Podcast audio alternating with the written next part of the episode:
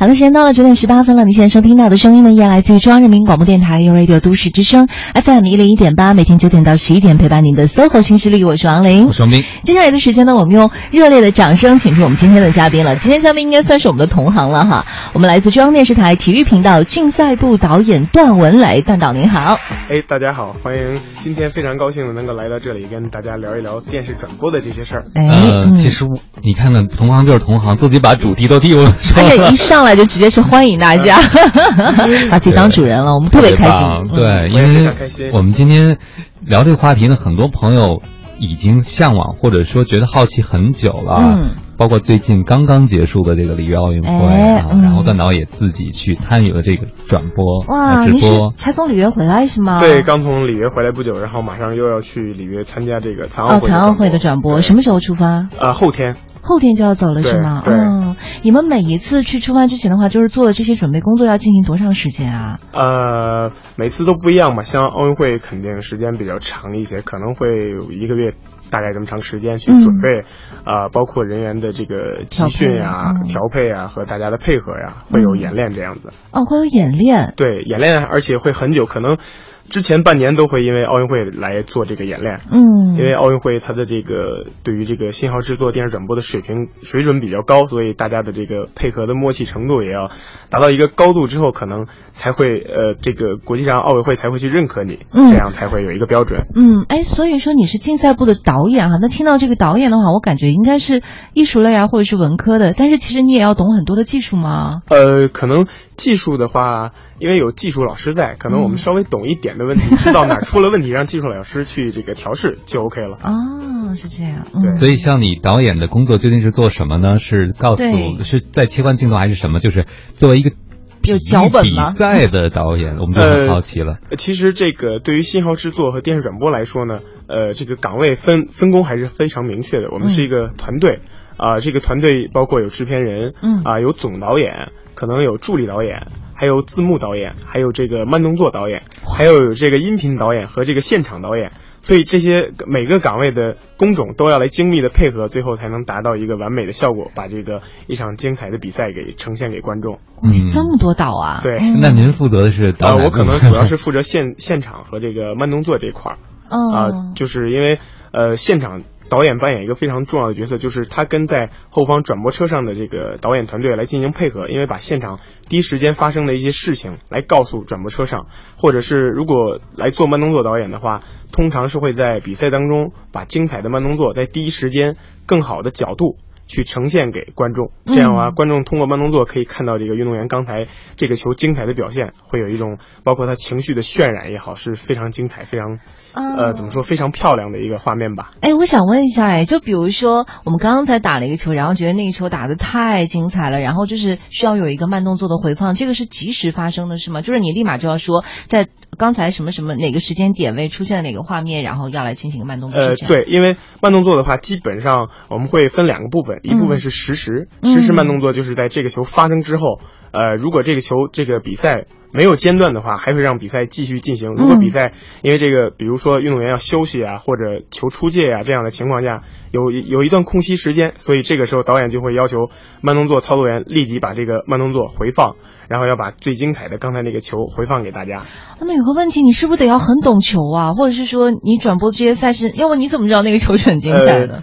嗯，可以这么说吧，基本上每个人都要对就是从事的这项运动要有一定的了解，而而且是还不能是一般的那种了解，你要知道。呃，比如像我们刚刚做的这个羽毛球，嗯，你比你必须要知道这个羽毛球它这个有几拍，比如说一般的慢动作回放是两到三拍，到这个球杀死之前，一般到两到三拍，像是那种比较精彩的来回的那种回合可能会多一些，嗯，所以怎么样把这个精彩的那个回合和包括运动员的情绪能够更好的通过慢动作展示给大家是非常重要的一个环节，因为呃奥委会他们也非常强调我们在电视制作的过程当中要把运动员这种情绪的渲染，这种感情。给表达出来。其实，呃，他们说，其实电视制作信号的制作也是一个讲故事的过程，就是包括呃，比如说林丹跟李宗伟的那场世纪大战，可能大家也看了。当时包括赛前情绪的渲染，球迷，包括这个两个人自己之间的这种，他们两个人之间的交流，包括跟教练。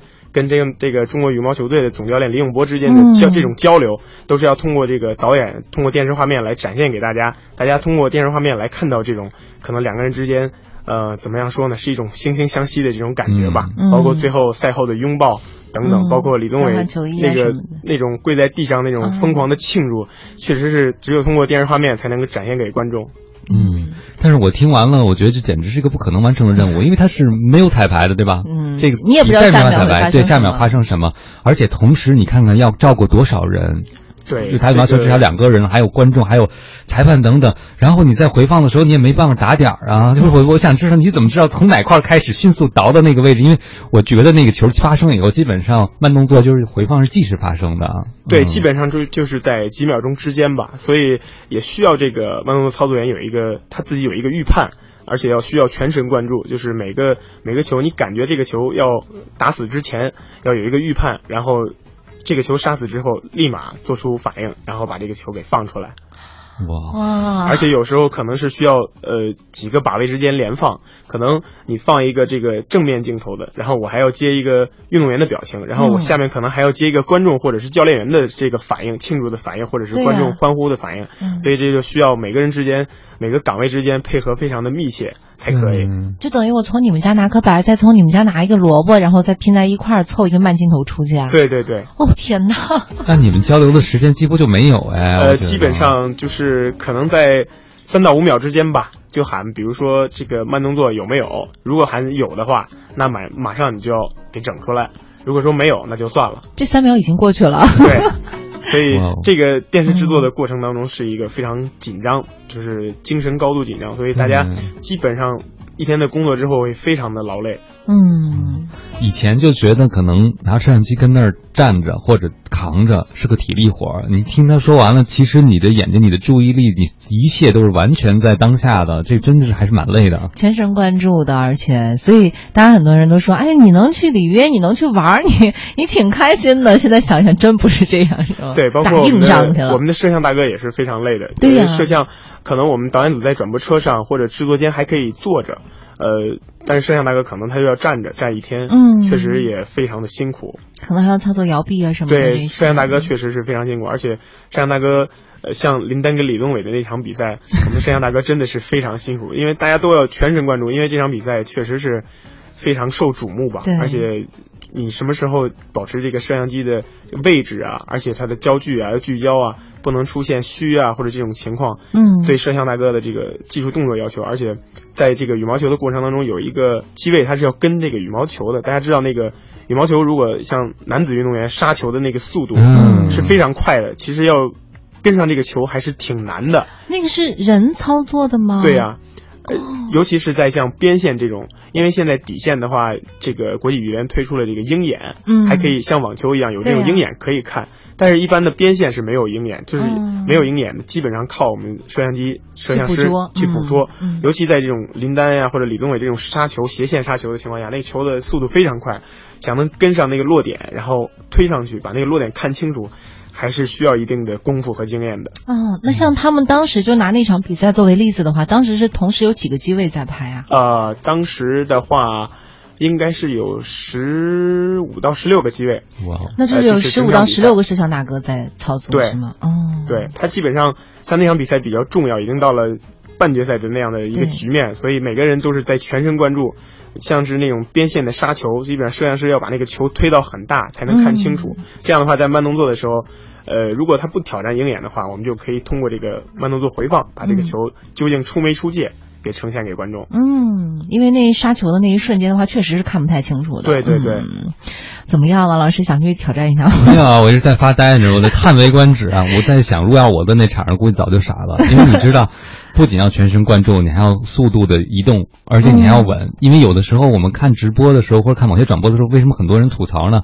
因为那个屏幕对我们来讲，包括摄像的，包括导演，就是那首歌的名字，你是我的眼，你是呃，你是我 对对，所以你你看不见我想看的时候，你不就眼睛不听话吗？你知道吗？所以其实当那么多人瞩目的时候，你就同时那么多人的眼睛，这个压力是非常大的。嗯，对，尤其是在这种电视转播这种。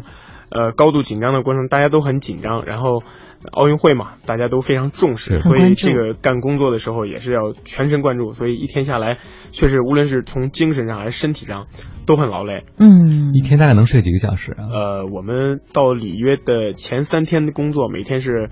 早上八点是第一场比赛开始，我们要提前两个半小时到赛场，然后两个半小时到提前两个半小时，因为要调试设备啊，可能会应付一些突发的情况发生啊。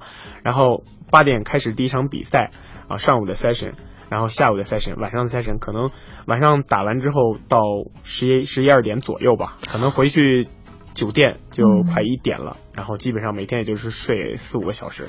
哦，你们就是关键是你们在工作的时候是一直要全神贯注这么长四五个小时，但是不能出错白天。对啊，对啊，对，而且白天休息的时间很短。他每个比赛跟，呃，第一个 session 可能有五场比赛，然后中间这五场比赛打完了之后只歇休息二十分钟，然后下一个赛 n 就要开始。如果更可悲的是，如果你这五场比赛没有在规定的时间内打完，你要接着往后打，就等于说你的这个团队就没有休息的时间，就跟下一个下午的比赛就连上了，嗯，连吃午饭的时间都没有。我们就遇到了两次这样的情况，没有吃饭的时间，大家只能换着来吃饭。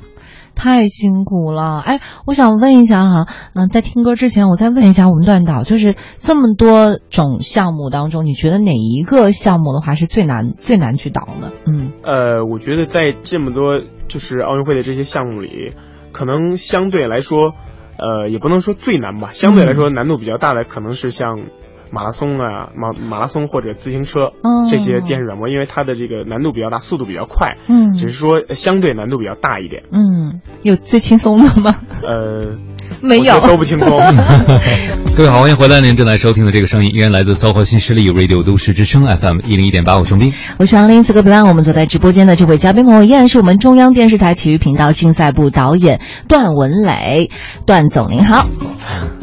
对，我们必须叫你段总了，因为我们发现原来你调动指挥千军万马呀，是的，就不能喊段导了，已经不足以来那个那个什么表达我们的敬仰之情了。对，谦虚要低调低调。你看我们的一位听友说，周立芳说，我是一位羽毛球爱好者，经常看羽毛球直播，真没想到啊，当我们在电视机前面聚精会神欣赏一场比赛的时候，有那么多人在幕后付出，真心点赞。是的，你们团队一共是有多少人啊？呃，我们团队这次我们团队羽毛球的话，呃，单节目组去了。五十多五十多个人，然后包括技术老师的话，就很多上百人了，上百上百人的团队，嗯，对，要他们要做技术的保障，包括。呃，视频和音频的技术保障，嗯，还有我们节目组的人员，包括一些后勤的人员，嗯，大家要通力合作才能完成这个项目。因为电视制作本来就是一个，呃，需要一个庞大的团队来在背后支持的，嗯，系统工程，对啊，听完了才觉得是系统工程，以前就会觉得好像没有那么复杂，对，所以一个项目就需要这么多的人，所以我们就可以想见，要是为奥运会整体服务，这多少？电视工作者投入其中啊，是的，嗯，所以就也才能让我们看到了那么多，就是除了在赛场之呃之上的那些比赛的部分，还有很多。其实我觉得很好奇的一点哈，你比如说那个球打来打去的话，有些比分上或者一些技术性的东西我们可以看得到，但是你说像是这个运动员之间的什么感情啊，就是这种东西，你们用电视画面要怎么样来表现呢？呃，这个的话，运动员的情感这种表达，我们也是平常呃会有一些呃。培训吧，或者说包括我们会看一些以往的比赛啊，就是看呃，包括其他的运动员的这个其他的项目是怎么样来渲染运动员的这个情感。对，包括我们大家呃所熟知的，包括孙杨夺冠后的那个拍水的庆祝，太可爱了。包括这个博尔特这个冲过线之后那种蔑视一切的那种表表表情，包括那个朱婷杀球之后那种也是。不可一世的那种表情，我们都是在这种运动员，他基本上在每个球之后，运动员会有一个专门的机位去推射推这个运动员的脸、脸部或者是他手部的这个表情，这样的话基本上会看得很清楚。嗯，基本上这是摄像的一个，他怎么说呢？一个下意识的，他已经可能培养成了一个习惯，就是这个球，对这个球可能结束之后，他就会下意识的把这个摄像机的这个镜头给推到运动员的脸上。一般的运动员。呃，只要不是那种特别特别冷静的运动员，都会有一定的表现，包括怒吼啊，或者是举拳啊这种表情，其实还是非常漂亮。尤其是在乒乓球跟羽毛球这种项目中，我们比较熟知的咱们的运动员，像张继科呀，像这个 马龙啊，这种他的这个非常激动的这种表现，嗯，呃，这种运动员的这种情感的体现，有时候也会，呃。在慢动作的时候会跟这个教练员连在一起，因为我们知道有的教练员也是非常激动的，包括挥拳呀、连续的怒吼啊，嗯，包括跟运动员的这个拥抱啊，嗯，这个这种慢动作如果组合在一起的话。呃，我觉得画面还是非常震撼的，包括我们的观众，哎，观众有的我们的观众非常有特色，包括脸上涂着国旗啊，包括这次在里约也是有着举着国旗的这个咱们的观众啊，也是非常激情，他们的呐喊，如果用这种高速摄像机拍出来的话，嗯，确实也是非常漂亮。哎，所以你们挑观众席里面某一个人的话，就是是不一定是不不是随机的吗？嗯，就是要看他脸上有没有什么特点，是不是？呃，当然是也会让摄像去找，当然是越好看的这个观众。当然是美美女，颜值高的美女肯定会。所以都推断推断出来，肯定都是摄像大哥，对，没有摄像姐姐，因为基本上看到观众席里的都是美女。对，懂了。嗯，所以其实捕捉这么多人的表情，你就会发现，真正渲染情绪还是靠人，对不对？人和人的这种互动，因为。情绪是会传染的，你看到那个人笑的时候，你也会不自觉的跟着被带起来。对，但是现场能捕捉到这些人的脸，我觉得这真的和经验有关系。对，一个和经验有关，还而且和这个现场的一些导演的一些临时的调度，可能导演他会有自己有一个预判，在什么样的情况下，比如说这个球啊，比如说谁到了赛点，可能会接下来对这个运动员比较有了解，知道他会。大规模的庆祝啊，或者说知道哪边的观众嗯，在刚才的比赛当中比较有激情，知道他在这个胜利之后，这个观众会特别激激动的会哭啊，或者怒喊或者跳起来啊，这样。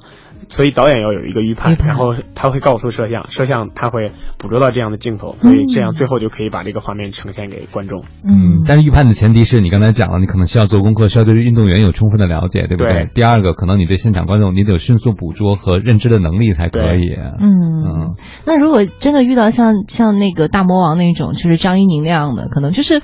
完全没有什么太多的表情，那你们要怎么办呢？呃，那个可能我们就更多的去呈现他的教练呀，或者这个观众，其他人的反应，对，包括其他人的反应。其实有时候，包括在冠亚军的争夺当中，亚军也是亚军的这个表情也是非常重要的，因为只有我们刚才说了讲故事嘛，你给出了这个冠军胜利的这个表现，当然也有亚军这个失利的他的这种难过呀，或者悲伤啊，或者流泪啊这种表现，只有这种体现做出来之后。这种画面的对比也会让这个比赛变得非常的精彩，就知道奥林匹克其实还是要分胜负的嘛。嗯，这么说来的话，如果没有福原爱的话，还真的不知道张怡宁有多么冷漠。但你听完有没有觉得这其实是一场真人秀？对呀，嗯，对，而且是前面写不了脚本的。嗯，或者是说需要背很多个脚本。嗯，这真棒啊！你看，我们有一听友说，他说他个人感觉是不是棋类转播最轻松？呃，棋类转播，尤其是像围棋。呃，我做过一次围棋的转播，说说。呃，怎么来说呢？可能是相对来说比较的，也不能说枯燥吧，可能比较安静一些。嗯。可能大家这个平常做惯了这个比较激情的赛事啊，呐喊呀，包括这个欢呼啊，可能到围棋的赛场上没有这种欢呼，大家都是在安静的下棋，非常安静，特别安静。然后可以说围棋还是属于一个比较高端的运动。然后大家都非常悠闲，在喝着茶，然后再看这两个人下棋。然后作为电视工作者呢，就要记这个每一步棋下到哪儿了。嗯，这个其实挺难的。对于这个呃懂这个围棋的人来说呢，可能还比较简单一点。可能对于不太懂的人来说就比较困难了，因为可能两个人在这个斗棋的时候下的比较快，你一下我一下，有时候可能跟不上。有时候这就需要专业的人员来帮助你，嗯，来帮助电视工作人员来认这个棋，他下到哪一步了，要记清楚每一步的这个过程。然后，其实围棋运动员表情基本上是没有的，嗯，但是我们也要给，就是每每两步棋要给一次运动员的表情。可能有时候他在思考啊，或者他在掰手指头啊，这种细节，如果你给出来，其实也是一在在讲故事，就说明他这这步棋他不知道怎么下了，嗯，他可能在思考，在想。这种细节其实如果抓住的话，在这个棋类的转播当中还是非常精彩的。嗯，我突然脑子里幻化出那个《疯狂动物城》里的两只树懒在下棋的感觉，你知道吗？慢动作，慢悠悠，慢悠悠。不是我，我觉得不是两只树懒，是整个那个大厅里面全 都是了。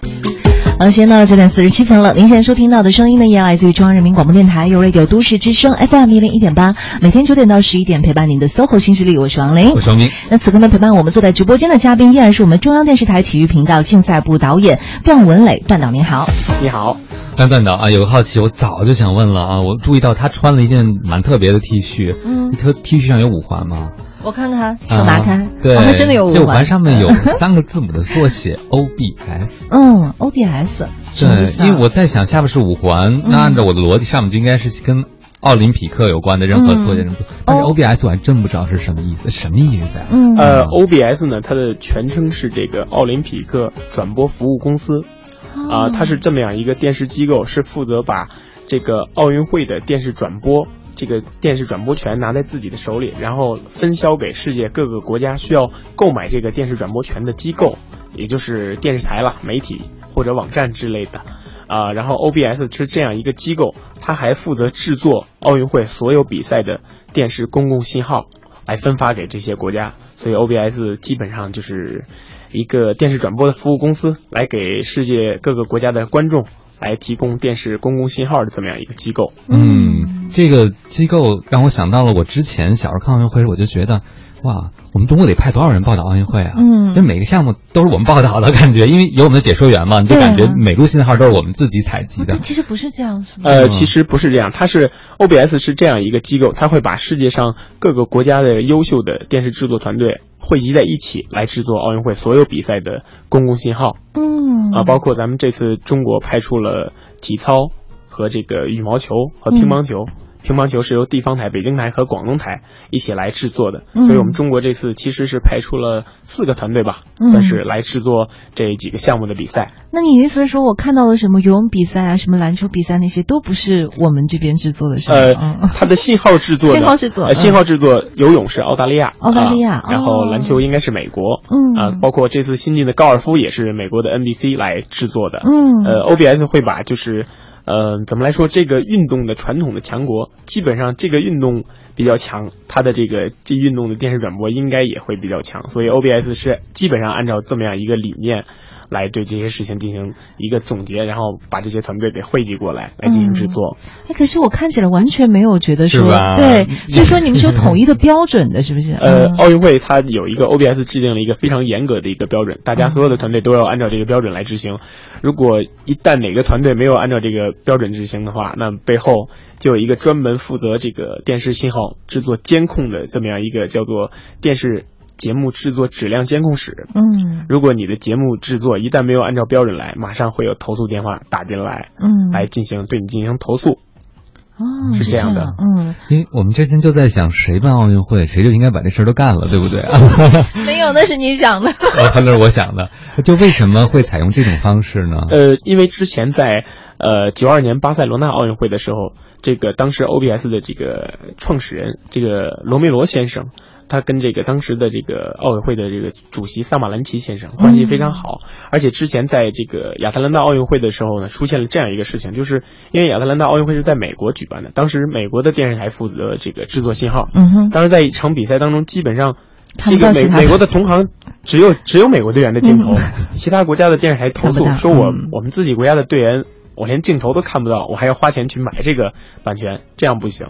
所以最后奥委会就决定了，那既然这样，我们就找成立一个中立的机构，然后呢，哪个国家的这个这个团队制作的信号比较好，我们就保证一个公平、公开、公正这么样一个这样一个态度，然后来制作这么样一个信号。所以在二零零一年的时候，这个奥林匹克转播服务公司就其实正式成立了。包括咱咱们这个北京奥运会的时候，嗯，咱们北京 BOB。嗯，北京这个也有一个奥林匹克的转播公司，也是负责了当时北京奥运会，呃，大概一共是制作了五千多个小时的这个直播的这么样一个计划，当时是派来了将近六十辆转播车。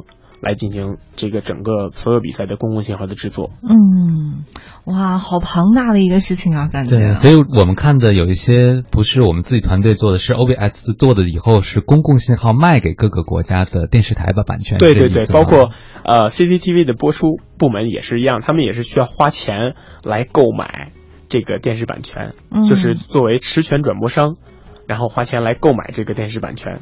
OBS 是会把这个东西分销给世界上各个国家，谁想买谁就花钱。其实电视转播在这个奥运会的整个的过程当中的这个收入是非常大的一部分。嗯，明白了。哇，我觉得这个这个事情还真的没想到会这么庞杂的一件事情。对，而且还不保证公正公平性嘛，就是这个信号的制作还要受到上一级的没有监审，对吧？对对对。画面，这个画面有什么比例吗？比如说在某些比赛中有两个国家队垒，然后比如特别作为中国观众，我特别想多看一些。当然，如果你不多给我也没办法啊，至少保证平均。你们有什么能保证说一？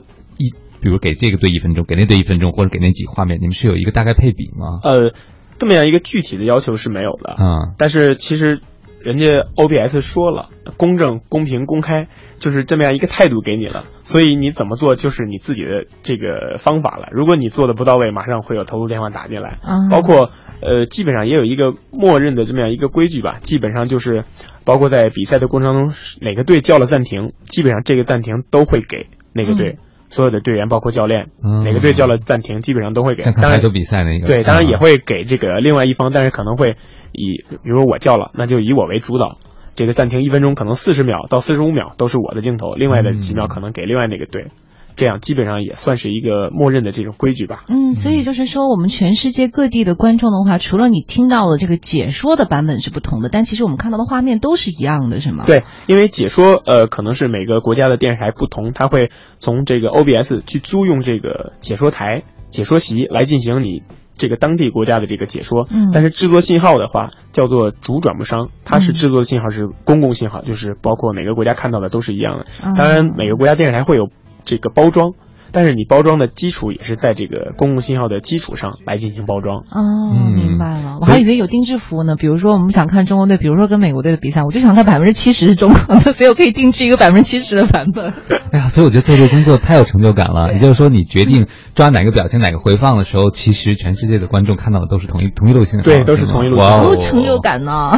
各位好，欢迎回来。您正在收听的这个声音依然来自搜狐新势力 Radio 都市之声 FM 一零一点八，我是冰，我是王丽，此刻陪伴我们坐在直播间的嘉宾依然是我们的同行，中央电视台体育频道竞赛部导演段文磊。段导您好，大家好，欢迎段导。我其实有个特好奇的问题啊，就是刚才听说了，原来我们羽毛球的比赛都有十几个机位，你现在前一阵大家万众瞩目的这个排球比赛，我不知道多少个机位啊？有的时候我们就在想，我们好想看看。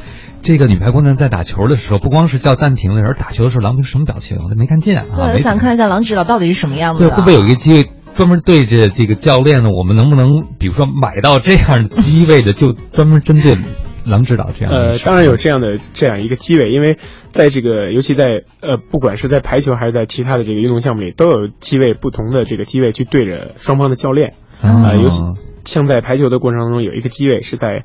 啊，对面的看台上是专门对着两边的教练，这个机位他会呃一直盯着这个教练，所以这个教练有什么表情，其实在这个制作的转播车上或或者工作间里是能实时看到，但是可能呃他只有切出的时候观众才能看到，但是如果你想看的话，那就要这个电视台去购买，这叫单路的信号。如果你购买也是有的，就是这个机器这个摄像师他这场比赛就什么都不干，就跟着这个教练，这教练去哪儿他就去哪儿。嗯嗯，哎，这个东西我可以在这场赛事进行之前的时候就来要求有定制的这种吗？啊，对，会有预定，预定可以可以。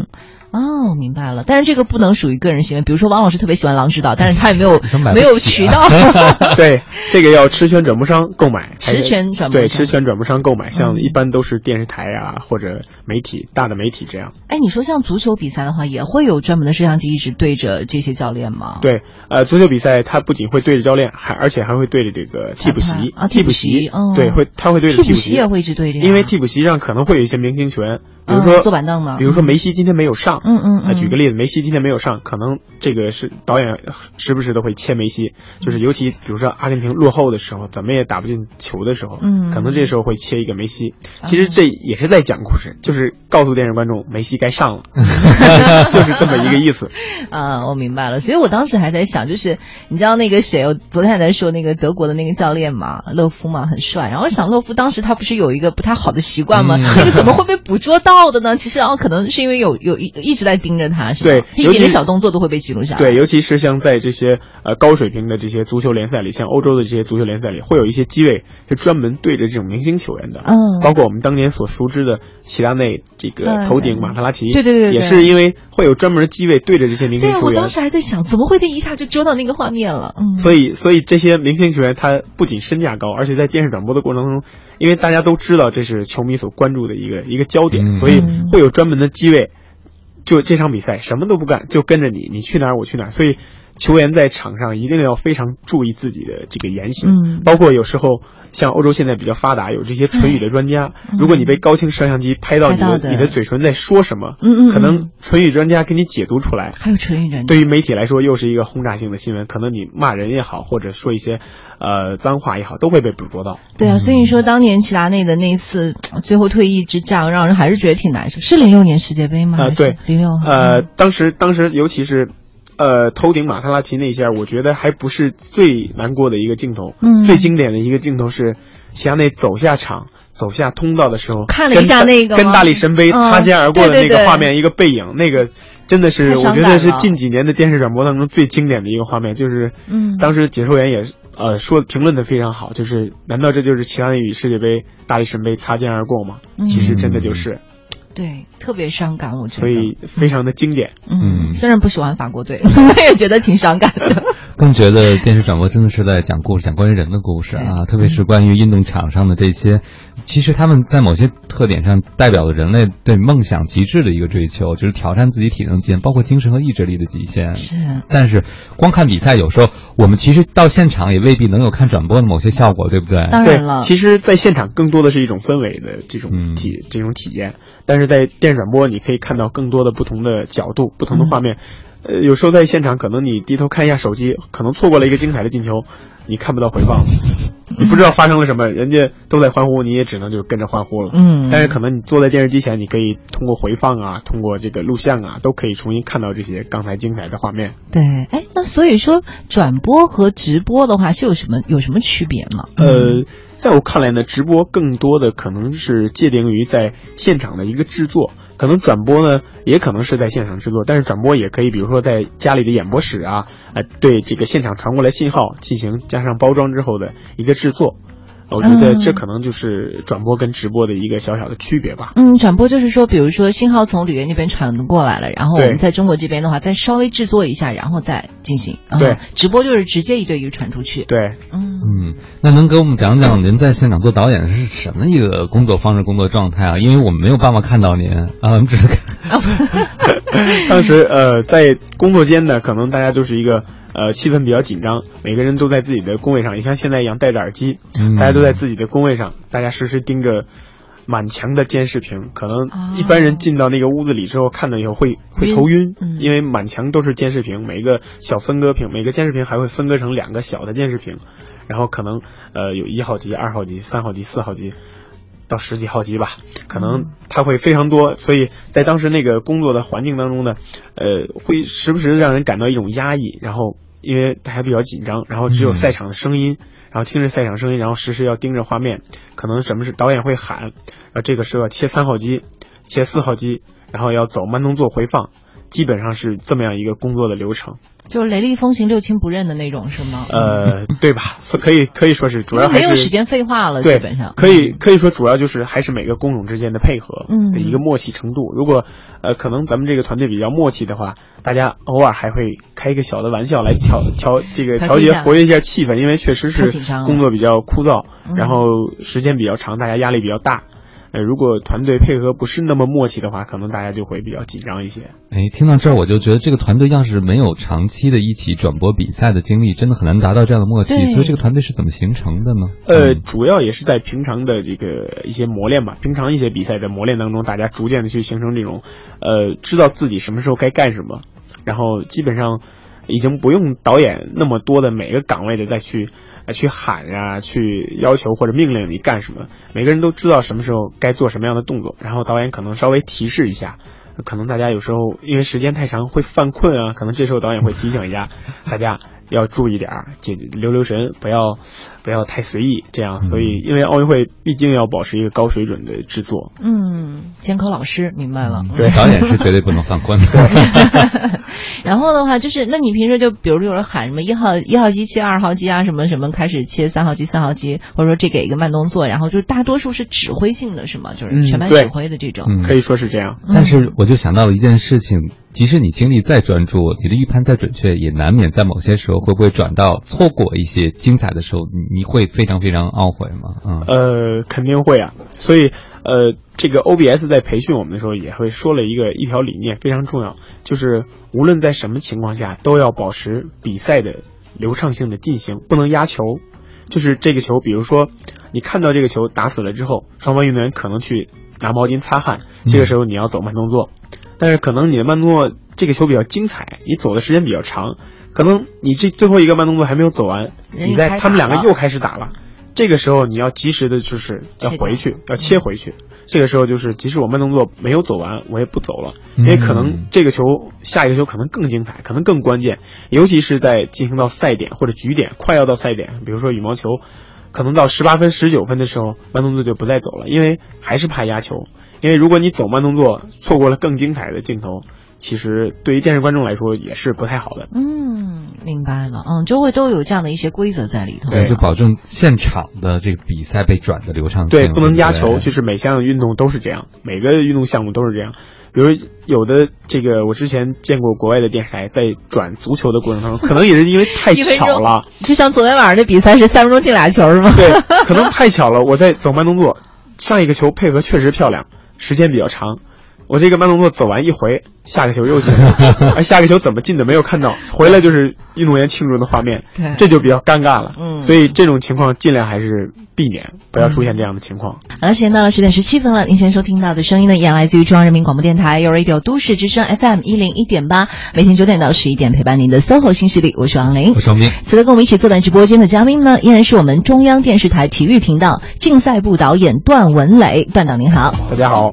欢迎您，哎，跟我们讲讲吧。这个在里约转播奥运会的时候，都有什么有趣的事儿、印象深刻的事儿？或者在您之前转播历次这个体育比赛的时候，有什么让我们觉得？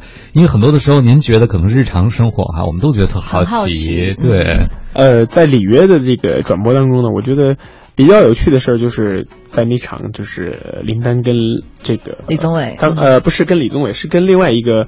呃，哪个国家的具体现在记不清了。就是在比赛的过程当中，林丹有一个临时换拍的。我不知道你们注意到没有，就跑到场边去换对对对，这个其这个当时我们其实在这个制作间也是惊呆了。对于这个林丹的这个表现，真的是惊呆。就是在可能双方在对战的过程中比较紧张，林丹居然有时间能够把自己那个坏的拍子放到边上，然后再拿一个好的拍子再跑回来把那球再接回去。嗯，哎呀，这个当时我们确实是震惊了，而且那个球的慢动作完全是给林丹来了一个百分之百的回放。确实那个球当时也是 P Q Z 那边也是得到。了好评，说这个球也是展现了这个林丹这种超能力吧？难道不是炫技吗？超人一般的能力，呃，这也是一个有有趣的事。还有一个有趣的事情，就是可能对于巴西这个当地的观众啊，当时我印象比较深刻。巴西的他这个观众，他们有一个习惯，就是什么比赛都会去看，可能他们。对这个比赛不不知道看的是什么啊？他们知道可能羽毛球哦，中国可能打得好，但是他们不知道是谁打得好。然后可能中国队比赛他们会去看，巴西的观众呢，就是也不能说是瞎起哄啊，他就是 他这个巴西的观众就是一会儿给这个队加油，一会儿呢他要给这个队加油，然后呢他不看这个场上谁输谁赢。然后一般的观众都会觉得啊，谁赢着可能会给谁加油多一点。巴西的观众不，他们是举着这个举着巴西国旗，举着这个中国的国旗，还也会举着这个韩国呀、马来西亚这种国旗，他们会到处喊、到处叫，一会儿给这个加油，一会儿给这个加油。然后我们在给这个观众镜头的时候，就是很很无奈。然后呢，他又举着巴西的国旗，嗯，然后又没法给，因为是在可能是在中国跟马来西亚，对马来西亚在打，呃。导演就很很郁闷，说这个怎么办？然后这巴西的观众，但是他表情又非常好，又是蹦又是跳的，哎，确实挺漂亮。但是你给吧，又又感觉这个讲故事，这故事说不下去了，这个这个逻辑不太符合。嗯，最后没办法，然后又找我们现场导演，然后去找这个看看能不能沟通一下，让这个观众能不能让他这个加油的时候稍微这个顺利啊。人家巴西人不说我。我就是想给谁加油，我就是。巴西人就是这样，他非常随和。嗯，这也是一个非常有趣的事件。我觉得也挺好的，其实很随性。这他们看比赛不光看比赛，是自娱自乐去了，是不是？对，巴西人在看什么比赛的时候，他们都是全场就是在不停的蹦蹦跳跳的在欢呼，可能他们骨子里就有这种娱乐的精神。我就不信他们看足球比赛的时候也这样，给对方去加油。可能巴西人对这个。呃，我中间去看了一场篮球比赛，嗯嗯，呃，是阿根廷对别的一个队的篮球比赛，然后这巴西人对我发现对阿根廷人这种情绪好像特别不满啊，为什么阿根廷人我也不知道为什么，可能是因为邻国吗？邻国，然后只要阿根廷队员一拿球，巴西人就开始全场嘘。我觉得跟足球有关系啊，可能也是，嗯，应该是跟足球会沾两边。对，这这种呃南美人这种热情，但是他们不会。呃，球迷不会怒目相对啊，他们也是，就是都是在你，反正你跳你的，我跳我的，然后你给你加油，你你想虚我你就虚我，反正我也不在乎，我也不介意，就不 care 哈。对，然后巴西人就是很热情啊，然后然后见了人都会打招呼啊，然后他们在赛赛场上就是各种欢呼，各种跳。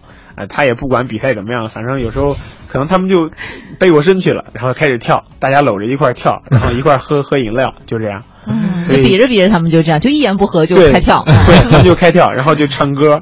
然后唱一会儿给中国队加油，然后唱一会儿就给别的马来西亚加油去了。对，他就这样，所以他们的观众确实挺有意思的。所以他们能把什么事儿都过成狂欢节，是不是？对呀，哎呀，太棒了！这种就是反正给别人去加油，也是属于这种桑巴类型，这种都能开始跳起来，挺好。但像这种体验，可能只有像您一样亲身到那个赛场的时候才能感觉到哈。对，可能呃，电视观众更多的还是看到。标准的、严格的这个流程之下的这个制作的电视画面。嗯，哎，你现在整个的工作的这种呃流程是需要需要经常的去出差吗？还是？呃，基本上我们工作就是在出差，就不停的出差。嗯，因为因为对，因为哪有比赛就去哪儿，信号制作，然后而且出差还还不像记者，记者可能我提前一天去，然后可能比赛当天结束我就回来了。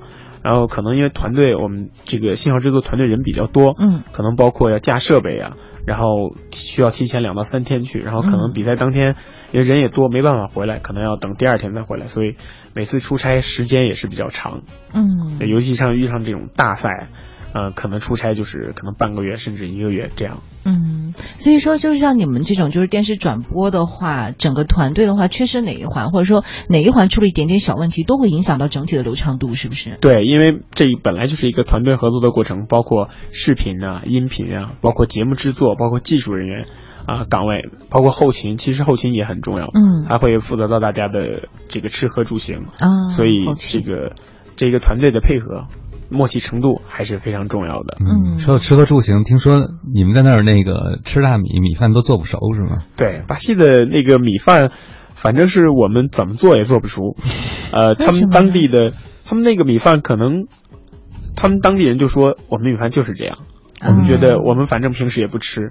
有点像，因为他们不吃，不吃，啊，他们不怎么吃，他们就可能就吃肉，然后吃一些面包啊，或者其他的谷物啊，嗯嗯，啊，他们说我们基本上没人吃大米，在超市里，我们去超市，他们超市那个大米就在最里边的一个角落里，然后没有人买，嗯，好像就只有我们几个中国人在买，嗯，然后怎么做也做不熟，然后每天巴西人说我们就喜欢吃牛肉，然后每天就是吃牛肉，早上起来吃早饭，去食堂一看，第一个菜就是牛肉，第二个菜。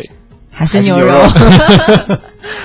然后就是鱼，然后每天就这样吃，然后吃了几天实在是受不了，只能吃泡面了。啊，该吃我们就觉得很亲切。对，那除了吃呢，还有其他方面吗？嗯，生活方面呢？生活方面，我觉得这次对我印象比较深刻，就是我感觉巴西人生活的真的好幸福啊。嗯，就是巴西人就感觉，呃，他们什么时候都在慢悠悠的，就是在行走。嗯，巴西人有一个不好的习惯，他会迟到。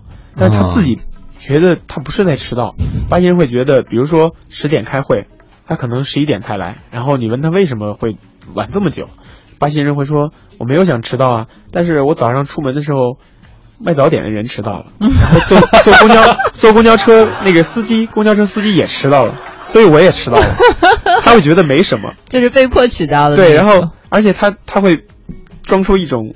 可能是装的，也也可能是真实的。真的无辜，真的我是很无辜的呀。嗯，我就是这样，我每天都是这样啊。然后巴西人在下午的时候，基本上三四点，他们就去海滩，海滩边上，然后晒太阳，然后跟自己的孩子去海里玩，然后很悠闲，然后穿着拖鞋。光着膀子，然后玩一会儿就回家了。哇，所以这次奥运会我们居然就是准时开幕了，准时闭幕了，准时进行了。我觉得还真的是挺不容易。对，所以他们有一条地铁在开幕式前零一天前一天才去才开通。哦，地铁地铁还开通。嗯，好的，就是为了保障是吧？对，嗯。太有意思了！其实去转播也能够见识到各种文化，嗯，也会有一些冲击。风土人情。对，特别想问一下，其实做这个工作压力还是非常大的，也非常紧张。呃，会不会在你转播历次比赛过程中，有没有碰到过印象深刻、让你觉得很意外的事情、突发事件啊？呃，有一些会有一些突发事件，比如说。呃，还主要还是跟观众有关，嗯。观众会突然冲进去，嗯，然后会有一些有的观众，比如说比较喜欢哪个运动员，他会冲上去，又是抱啊，又是亲的，嗯，这个时候其实这种画面是要避免的，嗯嗯嗯，然后这个时候就需要导演有一个临时的判断，或者说有时候你像在电视转播的过程当中，呃，像在升旗这次，我不知道这个当时那个他们的制作团队是怎么处理的，国旗突然掉下来了，嗯，啊，其实这也是需要处理的。啊，就是比如说三面国旗有一个掉下来了，然后只剩两面，呃，这也是需要有一个处理。包括在有一些比赛的过程当中，呃，有时候比如说像运动员挑战鹰眼，可能裁判觉得这个球裁判看得很清楚，嗯，我不给你挑战的机会，然后运动员坚持要挑战，这时候有时候比赛就尴尬了。然后双方运动员就是都站在场上，就是也不动，也不动。然后这个时候也就是因为你一个画面不能坚持的太久，可能五秒钟就要切一个，是这个时候就需要其他的导演跟摄像有一个配合，找一些其他的空镜啊，包括有意思的观众啊，包括一些比较有意思的画面啊来切走。所以这也都是一些突发性的这种情况吧。嗯，就是反正不能够去出现这种画面僵持的这种局面的时候，你就需要赶紧去找东西找不过来。对，包括有时候会出现一些。呃，不和谐，比如说运动员这个冲突啊，这也是要冲突也不能拍，对，这个也不能拍。包括一些运动员有一些受伤特别痛苦啊，这种镜头也是尽量要避免的。就特别痛苦，特别痛苦的那种一定要细节也不能拍，是吧？特别痛苦的，像那种可能骨折呀，或者这种比较严重的伤啊，尽量是要避免的。嗯，包括流血的画面出现，有这个运动员受伤出血啊，这个画面也是要避免的。嗯，这个都是需要现场导演去来进行协调的。对对对，然后导演他心里。要有一个准备，遇如果遇到这种突发情况，要给一些什么样的空镜，这要有一个预案。嗯，这样。我记得好像是哪一年，是上一次是世界杯还是欧洲杯，我忘了。就是在比赛开场的时候，突然一下下了暴雨，然后整个球场就跟洗澡堂、跟澡堂子一样，然后那个比赛就没有办法去进行了嘛。那如果说遇到这种天气的问题的话，就是突然一下下暴雨，然后比赛没有办法去进行，那这个时候的画面要怎么办呢？呃，这个时候就是一一方面要是给一个。呃，比较大的像是侧拳这样一个机器，它会在这个球场的侧面一个大全景，然后它可能这个拍不到什么细节，它就是一个球场的一个一个景观。然后这个时候，另一方面要赶快跟这个组委会去协调沟通，说这个比赛究竟还打不打，继不继续。如果不继续，那我们就基本上走一个什么样的结束的流程，直接就收了。如果继续的话，那怎么样进行？包括。尤其是像你刚才说到的下雨，其实也是电视转播过程当中，尤其是室外项目，嗯，比较担心的一项目，因为设备如果一碰雨的话，其实对设备损害还是比较大的，尤其是设备，而且还有人，摄像大哥也要在雨里淋着，确实还是挺辛苦的，所以下雨还是一般。如果能不碰上，还是尽量不碰上吧。嗯，好，我们共同来祈祷。现在是九分了，还是先稍微休息一下。各位好，欢迎回来。您正在收听的这个声音，依然来自 SOHO 新势力 Radio 都市之声 FM 一零一点八。我是斌，我是王令。此刻陪伴我们坐在直播间的嘉宾呢，依然是我们中央电视台体育频道竞赛部导演段文磊。段导您好，大家好。段导马上就要去奔赴里约报道。残奥会了，是不是？对，这个残奥会马上就要进行了，所以我又要再次奔赴里约。嗯，这回转播什么项目？呃，这回我们主要是制作田径，残奥会的田径项目。田径项目，对，因为田径是一个比较复杂的项目，田径和游泳、体操嘛，并列为世界上公认的三大。比较难制作、比较复杂的这个电视制作的这个项目，哎，给我们科普一下吧，复杂在哪儿吗？我能想到的第一个就是这个机位得遍布整个体育场，是吧？呃，对，田径因为它这个赛事比较复杂，呃，项目比较多，同时进行很多，同时进行很多项目，嗯，而且呃，基本上播出信号的话，只能有一个播出，所以这个时候它有一个综合的信号制作。嗯，这个综合信号制作是把所有的这些其他单项，包括这个田类跟径类的，包括这个投掷类的呀、跳这个跳跃类的，把这些项目综合在一起，什么时候应该选择哪一路播出，其实是需要综合这个项目上的这个导演来决定的。单单独到每一个项目上的话，因为它可能项目比较多，所以机位设置，呃，可能像是在去年的北京田径世锦赛的这个，当时在鸟巢，基本上有，呃，加上景观摄像机一些其他的机位，有一百多个机器，来来制作这整个一个世锦田径世锦赛的这么样一个项目。田径的复杂就在于，可能项目众多，然后人员众多。所以它会比较复杂。就经常我们在看那个田径赛事的时候，还会出现，比如说这个运动员在跳他的第三跳，等他跳完以后，另外一个人开始了撑杆跳，就对，他是这样来回的转，来回的节奏，因为他可能是呃，这个人在跳远，这是一个比较著名的运动员，可能是美国的一个呃比较有夺冠潜力的一个运动员，没错。然后他跳完了，可能下一个运动员。呃，不是那么的实力强劲，然后可能撑杆跳这边这个队员可能会得撑杆跳的冠军，所以他会这样来回切，包括这个撑杆跳跳完，可能一下就切到一百米，对一百米的预赛啊，或者什么的。所以我觉得这个对于现场导演来说是一个太大的考验了。难道说你要对于整整场的来参加比赛的运动员都要有所了解吗？你要知道确切他出场的时间点位吗？呃，这对于综合项目的导演要求比较高，因为呃，其实每个导演都会在这个前一天拿到这个第二天比赛的一个整体的流程，大概一个时间表，比如说啊，跳远在几点开始，然后这个田径在这个这个跳远跳高在几点开始，然后呢，随着比赛的进行，综合信号的这个导演他的车上是会可以看到每一个单项比赛的信号的这个节目的这个画面，然后他会有一个预判，然后比如说这个运动员快要跳了，啊，他会把这个比如说呢切到跳远吧。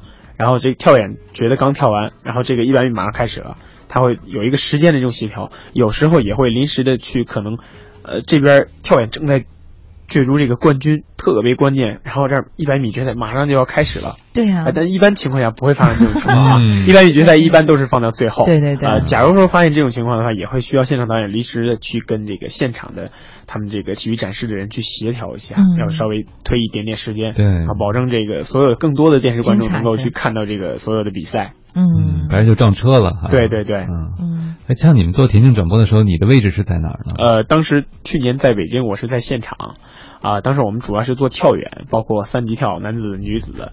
呃，当时也是第一次制作田径吧，确实当时也是比较比对世锦赛，其实是这个田径赛事的一个比较重要的，除了奥运会就是世锦赛。当时基本上世界上所有的好手都来了，然后做这个跳远，当时也是在现场怎么说呢？目睹了这个田径这个运动员的这种超强的个人能力吧。这个运动员的身体素质真的是难以想象，尤其是黑人运动员，身体素质难以想象，他们会。其实跳远其实就是一个测测量自己的步点儿，什么时候能踏上板，然后怎么样能踏板不犯规，能够更多的去充足的、充分的踏板，然后在空中去展示自己的这种力量啊、弹跳啊，这确实是一个田径是展现人类的这个身体冲冲击身体极限的一种非常美的运动吧。嗯，所以就反正当时看着还是挺受震撼的。呃，当时看的时候还是挺震撼，尤其像一百米啊，博尔特啊，博尔特那个，当时可能还出现了那个我们的摄像大哥。骑那个平衡车哦，撞倒他了。对，当时有一个笑话嘛，说这个加特林没有击败博尔特 但，谁都没有击败特，但是摄 像大哥的那个一个中国人击败了博尔特，打倒了。那个就是你们组里的摄像大哥吗？对他当时也是因为 他的注意力完全在工作在这个摄像机上，对对，他没有看到那个博尔特，那个他没有看到那个边上有一个那个电兔子轨道的那个轨道，所以他骑的那个平衡车。不小心碰到了那那个轨道，所以那个平衡车一碰到轨道之后，然后翻车，才导致他摔了之后碰到了博尔特。对，当时博尔特当时也翻了，也摔了一下。对，博尔特当时肯定也吓一跳。对对。然后当时据我们摄像大哥说，博尔特第一件事是问他有没有起有没有事。哇。然后当时所以说博尔特还是挺绅士的那种。对对，所以最后他也是跟博尔特有一个在那个博尔特的颁奖礼上。有一个两个人有一个小小的怎么样说的一个碰面吧，他送给了博尔特一个小小的礼物，平衡车，呃，不是一个手环，一个手环作为纪念吧。嗯，很有意思啊！我觉得这个体育赛事最大的特点就是，我记得以前曾经有个美国总统他就说，他说我看报纸只看体育版啊，因为其他版发生新闻我都知道啊。只有体育版的话，它是意外会有惊喜，对啊，然后是。公平公正的去竞争。嗯，那您刚才讲到了一个东西叫电兔子，是吧？对，就我们也看比赛时候看那个在跑道上有一个东西跟着运动员一起跑，在像滑轨上那个东西，那是个什么呢？呃，那是一个怎么说呢？其实去年那个田径世锦赛那个电兔子是呃台里自己研发的一个。呃，高速的摄像机，然后呢，那个摄像机会绑在一个轨道上，然后这个轨道会有一个遥控器，然后这个遥控器会控制它的速度和他拍摄的包括摄像机的焦距啊这些呃光圈等等，所以这个电兔子控制其实非常难。你演练的话，我们我们平常找这个运动员来演练，没法演，但是他跑不了那么快呀。我就想说，他跑不了那么快，没办法，然后就只能是按照就是根据博尔特。就只能根据博尔特，因为你这个要跟最前面那个运动员，所以博尔特跑得最快，我们就以博尔特跑的那个速度来设定出来一个平均速度，然后让这个电兔子来试。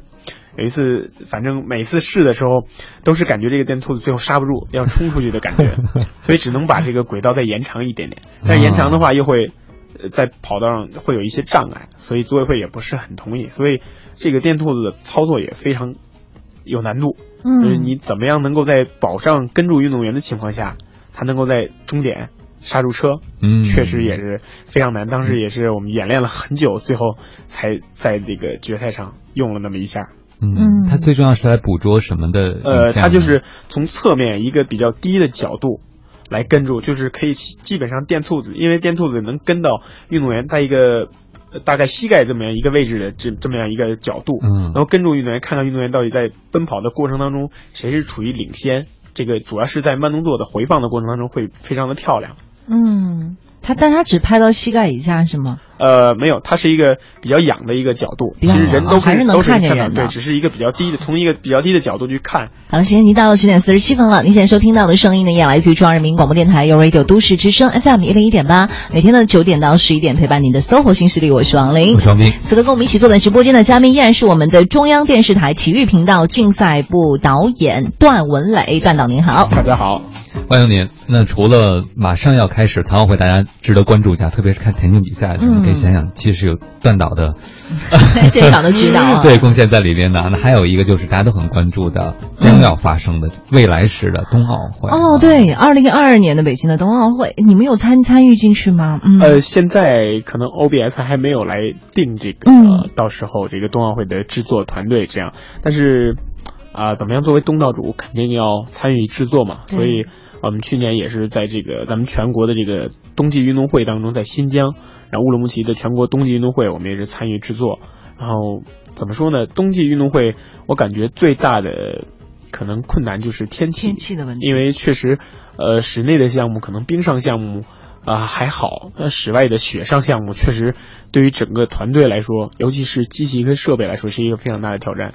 因为呃，我们去年在新疆，基本上在天山上，呃，白天的温度都是在零下十五到十八度，然后晚上可能零下二十到二十五左右。嗯。呃，基本上机器跟设备埋在雪里，线是可能线缆是受不了的。嗯。然后白天制作的话，可能遇上晴天还好。呃，人员可以稍微的缓解一下，如果有太阳的话，没有那么冷。如果是遇上这种天气比较好的阴天，当时在山上确实是 很冷啊，真的是太冷了。然后主要是脚，然后呢，脚你穿再厚的袜子，穿再厚的鞋也没用，因为你要踩在雪上，非常凉。所以我觉得冬季运动的项目的转播，主要还是跟天气有关。一旦天气不好，这个项目肯定。就没有办法如期举行，而且在这个冬季这个运动会的转播当中，因为这个它这个太阳这个光照不一样，时间不一样，因为它有雪，嗯，所以它这个颜色对于摄像机来说也是非常大的一个光照光圈，也是一个非常大的难度，嗯，而且对人来说，如果不戴墨镜的话，在山上容易雪盲，对对对对，对，而且运动员的。呃，突发情况也是比较多，因为运动员可能会受伤，嗯，而且一旦受伤，受的伤都会比较严重，嗯，所以这个时候对于电视转播来说也是一个非常挑战。嗯，我明白了，因为我之前的时候看到那个冬奥会的有一些项目，比如说像是那个滑板或高山那种各种的，就觉得啊，确实很好看，但也能想象到它其实还是挺有一些有一定的这个危险性。对，而且它有一些这个呃项目的话，跟夏季运动会还是不一样的。然后夏季运动会不一样的，那这种项目的话，你还需要再重新去学习吗？因为要了解规则，了解这些运动员啊。对，因为我们在制作这个空中自由式技巧，嗯，这个项目的时候，就是咱也算是中国比较强的李妮娜，嗯。啊，当时她还夺过金牌，所以就是在这个项目的过程当中，我们也是跟这个东京运动管理中心协调，然后让李妮娜来来给我们做培训，嗯，啊，然后就是一块儿这个看这个包括索契冬奥会啊，包括之前的冬奥会或者一些世锦赛的这个录像，来根据这些录像来一起来判断，比如说呃运动员出发的时候给什么样的镜头，然后当他腾空。通过那个跳台在空中做这个技巧展示的时候，怎么样给？然后他通过这个台之后，这个平台是一个斜的，然后从这边发出去之后，然后落到这边的时候应该给什么镜头？然后落地的时候应该给什么样的镜头？因为他这个落地的这个姿势是运动员这个裁判给分的一个非常重要的姿势，究竟你是对你的下蹲的程度，包括你的呃下肢有没有碰到这个地，包括你的手上肢。是，所以这个落地这个摄像机的机位包非常重要，因为你要给到这个镜头之后，观众其实懂的观众一看这个落地，基本上知道这个动作可以打多少分。嗯，然后包括这个他跳下来之后，如果这个动作做得非常好，他自己会有一个振臂高呼啊，这种这种气势啊，这种包括下面的观众，而且他一般的话，这个空中自由式技巧会有两个教练，一个教练是在他出发这个台上最上面，还有一个教练会在这个就是这个跳台的下面。然后他跳台腾空之后，这个站在跳台的教练会高呼，会高喊，大声的会喊，让他保持动作，保持住，保持住。这个镜头也非常漂亮，在慢动作的时候，那些教练会高呼，保持住，保持住，控制住。然后这样，如果结合起来，也是一个非常好的画面。嗯，能想象得出来。嗯，但是它这个还是会有一些其他的，有一些不可控的东西发生的话，那你们要怎么样去处理呢？呃，不可控的因素发生，那只能就是祈祷现场导演能够及时的跟这个现场的他们组委会的工作人员进行一个沟通，因为雪上项目确实是，呃，因为在那种斜坡上的话。人是行动很不便的，是，所以这时候就要靠这个通讯设备，对讲机也好，或者是其他的一些通讯设备，要有一个及时的沟通，然后包括跟组委会也要做预案，一旦发生运动员什么样的突发情况。然后怎么来处理？嗯，确实，雪上项目比这个冬季奥运会比夏季奥运会确实难度还是要大一些。嗯，但那个会不会跟体操会稍微有一点点类似呢？嗯，呃，可能会有一些类似吧。对，可能会有一些类似，包括在动作的这个技巧程度方面，应该跟体操还是有一些类似的。嗯嗯。其实我特想问一下，你做这个转播也这么多年了，其实也参加过这么多，我觉得可以让我是人生里程碑性质的比赛的转播工作，你觉得最大的成？成就感是什么？因为我们都知道你这工作蛮辛苦的哈，就是去年你至少一百多天都在外面。对，我觉得呃，成就感，嗯，也不能说成就感吧，只能说自己觉得还比较满意的地方，可能就是呃，能够把更好的这个画面呈现给观众，能够真的就像讲故事一样，把这个画面每一个画面连接起来，然后把这个最好的故事。呈现给观众，让观众能够通过这个比赛，通过看你的转播，能够真正了解这个运动员在想什么，在干什么，然后他究竟做成了什么。通过这样一个画面展示给观众，我觉得这就是能让自己比较满意的一个地方吧。嗯，我来翻译一下，就是你们所看到的画面都打上了我的烙印，而且你们还很喜欢这个烙印。对对对。其实我特想知道，比如说你在转播的时候，会不会也有像运动员一样那样的振臂的时刻，就是觉得自己。机握机位把握的，包括这个切的，特别的得意，就觉得这一下简直是因为你完全不可预期嘛，所以这也是天作之合那种感觉。呃，会有这种这种，呃，也是怎么说呢？可能会偶尔会碰上这种特别巧合的这种地方，当然自己也会。呃，但是也不能太太太 但是有中国队运动员的这个比赛，嗯，如果就中国队运动员获胜的话，就是转播间里基本上还是会沸腾的。所以我真的觉得你们特别了不起，因为你知道，在我们沸腾的时候，我们当下是没有办法做任何事情的，就是我们光沸腾了，然后就可能会忘了。但是你这个时候第一件事情可能是要把这个精彩的画面转播出去。对，这个其实，在沸腾过程中也是要冷静，因为还有有画面要播出，嗯，所以这个时候。一方面要庆祝，一方面要冷静，所以这个时候就需要双重的头脑吧。啊，需要有职业操守是吗？对，我们还是要先把这个画面先转播出去，这个是最重要的。嗯，听完了就觉得真的是个眼观六路、耳听八方的对啊职业，而且要不断的学习，还要有激情、有热情，而且关键是到最后的时候还得要能沉得下来才行。对，嗯，哎，我想再问最后一个问题哈，就是呃，做这行的话，是说我大学的时候学导演的专业比较合适呢，还是说学其他的都可以呢？嗯，呃，入入行的门槛高吗？